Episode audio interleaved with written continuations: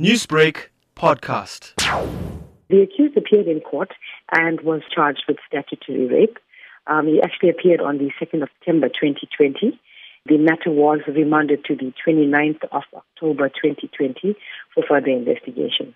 And Natasha, what was the bail amount and the conditions of the bail? The accused was granted bail of 2,000 Rand, and the bail conditions were that he does not uh, threaten, assault, or communicate uh, following that court appearance with either the witnesses or the complainant in the matter.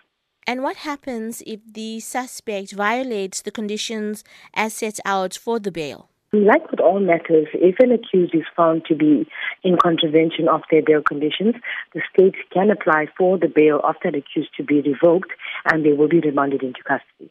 Newsbreak, Lotus FM, powered by SABC News.